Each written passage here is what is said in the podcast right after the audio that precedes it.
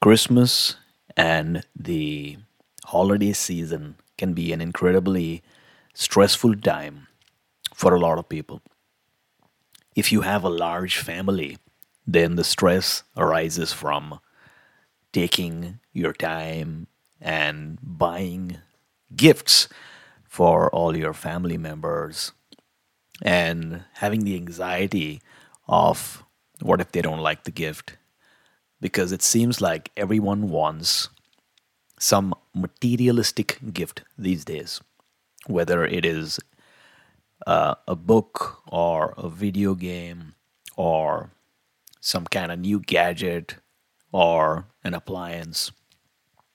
If you don't have a large family, then the stress is well, you don't have anyone to spend your time with. Um, this stress is a lot of times if you're living in a different city or if your parents are abroad or if you're not with your loved one at the moment or you know if you just find yourself alone. That can be a stressful situation especially because of the way that this season is positioned um, in its commercial ways where you see ads and everyone's together and beside the fireplace and opening gifts together and having a great time. It's all very romantic and very Hollywood esque and very lovey dovey. And while there's um, nothing wrong with that per se, um, holidays can be a great time to have um, meaningful moments with family. Overall, over the years, it has become a bit more on the commercial side and very materialistic. I was speaking to my friend uh, a couple of weeks back, and he was so stressed out uh, because he had to buy gifts for, I think, about eight to nine members of his family.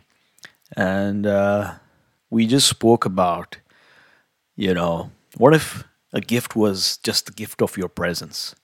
What if a gift was just a greeting card? What if a gift was a hug? Right? What if a gift was just some time spent together? I mean, for people like myself who want to uh, spend time with my mother, I'm not going to get that gift right now. And I know that so many of you have your mothers and you've got your fathers and you've got your friends. That is the true meaning of Christmas. That is the true meaning of the holidays is to spend meaningful moments in uh, companionship with people that you love. So, if you're uh, finding yourself in a place where you feel lonely, maybe you've gone through heartbreak, maybe you know you're just going through a dark journey, you're going through a difficult phase of your life, or maybe if you're having difficulties as far as your finances or your spirituality or your physical life or your relationships, then know that uh, it's all going to be all right.